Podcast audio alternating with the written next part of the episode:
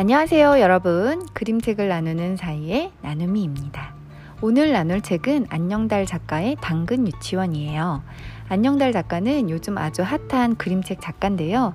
이 작가의 이야기 속에는 재미와 감동, 위트가 있어서 책 읽기 싫어하는 친구들한테도 적극 추천합니다.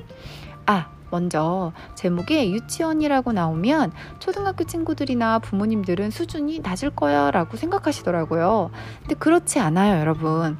야누미도 이 책을 읽고 굉장히 감동받았거든요. 그림책을 펴기 전까지는 아무도 알 수 없으니까 꼭 읽고 판단해요, 우리. 특히 이 책은 어린이집, 유치원, 학교 선생님들에게 강력 추천합니다. 오늘 원에서 학교에서 너무 힘들었어. 우리 반 아이들은 왜 이렇게 개구칠까? 했던 선생님들, 이 책 읽고 힐링하세요. 꼭입니다. 두 번 읽으시면 잠도 더 잘 오실 거예요. 진짜예요. 자, 책 이야기 해볼까요? 당근 유치원 하면 여러분 무엇이 떠오르세요? 당근이 다니는 유치원인가?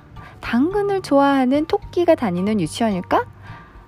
맞아요. 당근을 좋아하는 토끼들이 다니는 유치원입니다.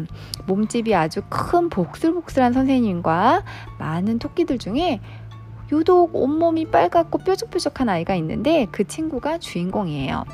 근데 온몸이 빨간 이유가 뭘까요? 글쎄, 그건 여러분이 읽어보고 한번 판단해 보세요.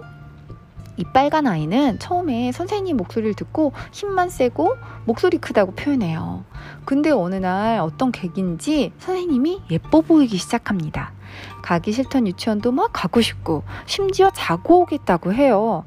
빨갛고 뾰족뾰족했던 아이. 여러분은 이렇게 학교 가기가 싫거나 선생님이 무섭게 느껴졌던 적 있어요? 이 책 속에서는 선생님이 하루 종일 어떤 일을 하는지도 알 수 있고요. 학교나 원에 다니면 무엇을 하는지도 살펴볼 수 있어요. 아이가 가족 밖에서 처음 어른을 만난다면 그건 선생님이 아닐까 싶어요.